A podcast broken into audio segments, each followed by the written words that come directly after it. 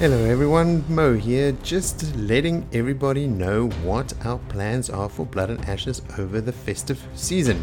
We were planning on taking a break uh, over the sort of Christmas New Year period, but due to some unforeseen personal circumstances, we've had to move that break up a little bit. As some of you may have noticed, uh, there was no new episode in the recent cycle. Um, that will continue to be the case until early next year when we will resume our regular fortnightly schedule. And we've also had to put a bit of a pause on our YouTube content creation, which focuses primarily on the Wheel of Time TV show.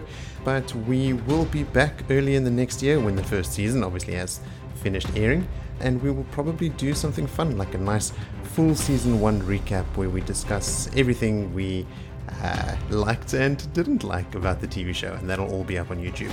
Uh, keep an eye on our Twitter account, which is just at Blood and Ash Pod, and see you all in the next year. And I hope everyone has a wonderful festive season. See you next year.